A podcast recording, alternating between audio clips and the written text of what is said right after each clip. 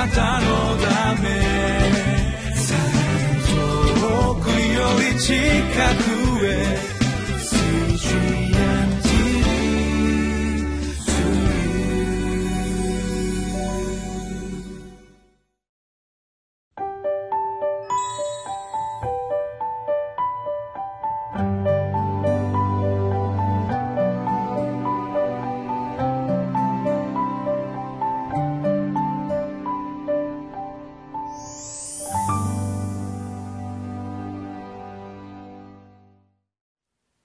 皆さんこんにちは。ニューホープ千葉の牧師住谷です。え今日は26日木曜日。ルカの福音書2章15節から24節までを通しまして恵みを受ける秘訣は従順ですということを見てまいります。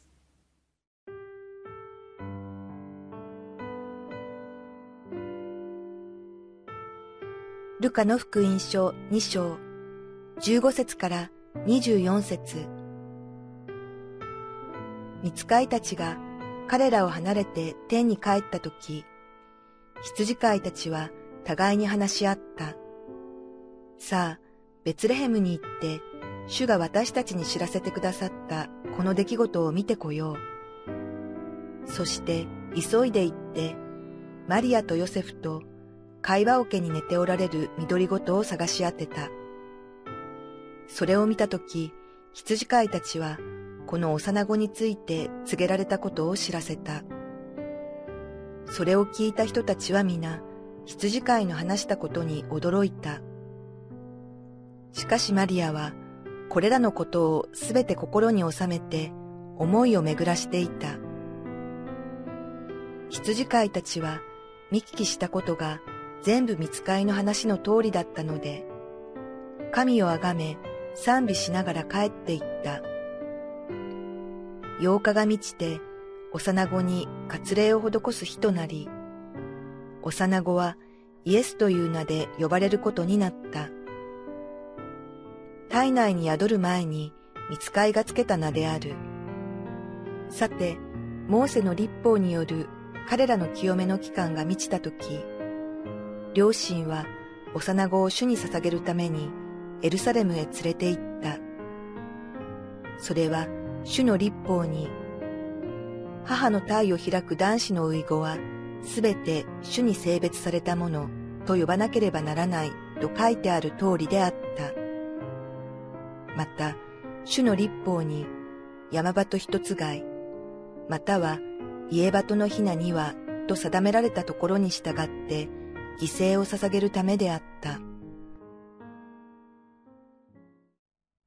神は愛であって私たち一人一人を愛し私たち一人一人に生きる指針神の御言葉を与えてくださいました。これこそ真理であり私たちに命をもたらす御言葉です、えー、神様からの祝福はこの御言葉を行うか否かすなわち従順にかかっているというふうに言うことができます。多くの方々が神を信じ神の愛と恵みを享受しますが、あまりにもその恵みが大きく、愛が大きいがゆえに、あ、神様は私が何をしても許してくださり、何をしても祝福してくださると勘違いしてしまいます。神を信じ、クリスチャンになると試練がなくなるんではなくて、むしろ人生において多くの場合、神様の試練、試しを経験するようになります。それはその中で神を信じるかどうか、神の御言葉に従うかどうかの試し、試練ということができます。あなたの内側にあるものが、この地上の生涯において試されるというふうに言うことができるのではないでしょうか。神様の祝福は従順を通してもたらされます。私たちが口で何を言うか、またどのように人前で繕って行動するかではなく、神は私たちの心をご覧になり、私たちが神を愛し、神を第一にし、従っているかどうかによって変わっていきます。えー、この箇所で羊飼いたちは見つかいの知らせを受けます。その後彼らはすぐに立ち上がって、その語られたことが本当かどうか、えー、調べに出ていきます。そして、えー、羊飼いが御子イエス・キリストに出会った時に、見つかいから聞かされた言葉を、えー、マリアとヨセフに告げます。あなたは神から聞いた言葉、指針の言葉をどのように受け取り、どのように実践し、そしてそれを人々に告げる勇気を持っていらっしゃいますか？貧しい立場、そして、えー、本当に弱い立場であった彼らは、神の訪れを喜び、神の言葉を聞いた瞬間、その御言葉に従いました。えー、なんと、イエス・キリストの母マリアも同じでしたね。私は主の、えー、はしためです。どうぞ主の御心が好みになりますようにと彼女は若かったんですけどもへり下って神様に全てを明け渡しそして御子イエス・キリストを、えー、身ごもり出産します従順によって神様の祝福はもたらされますその時何が起きているのか全てを理解できている人間はいません夫のヨセフも多分わからなかったと思いますでも彼らは神様から聞かされた言葉に心から応答し、そして即座に反応し、従うことを選びました。小さなことですが、神の言葉に従っていくときに、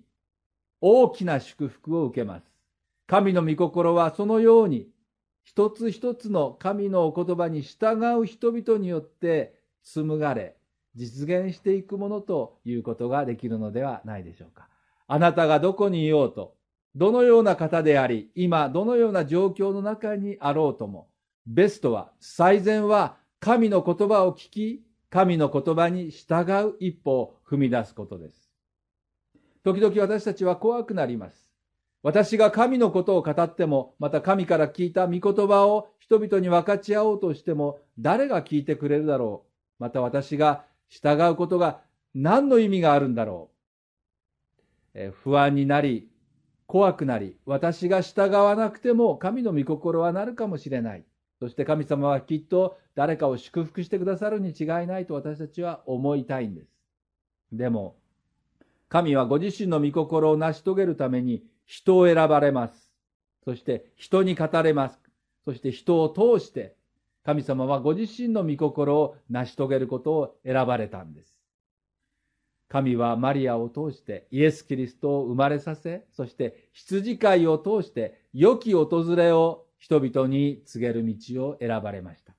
彼ら一人一人はその場所で神の言葉に応答したんです。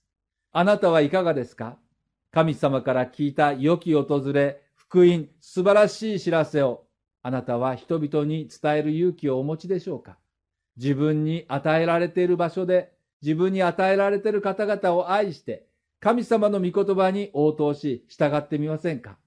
神様の使命、神様の指針の言葉を命をかけて、勇気を持って、また愛を持って人々に伝えてみませんか？神の国はあなたを通してもたらされます。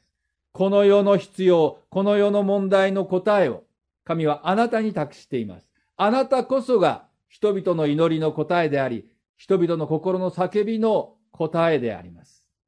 どうぞ神に従う勇気を失わないでください。どんな時でも勇気を持って神を第一にし、神の御言葉に応答し従ってください。それこそがベストのチョイス、選択になるからです。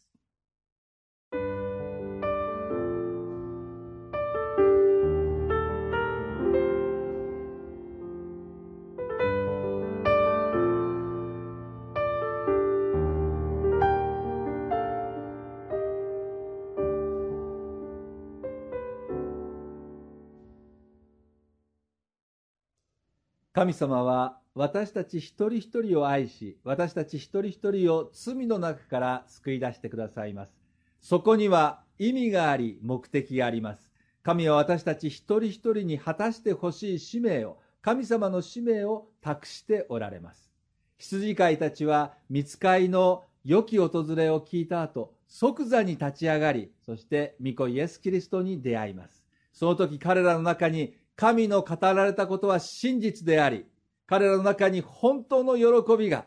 湧き上がってくることを彼らは体験しました。私たちが神の使命に歩むときに、私たちは自分が作られた意味を、目的を発見し、そして本当の喜びを味わうことができるようになると信じます。彼らはリスクを背負って、それでも行動に移していったんですが、私たち一人一人も戦いがあります。試練があります。でもそれを打ち破り、出ていくときに、神様の恵みを見出し、神様の奇跡を見出し、そして本当の喜びを味わうことができるようになると信じます。世の終わりには、東の方で神の皆が崇められるという予言があります。この日本で神の皆が崇められ、恐れられる日が来ます。私たちを通して神の福音は今、この国に伝えられようとしています。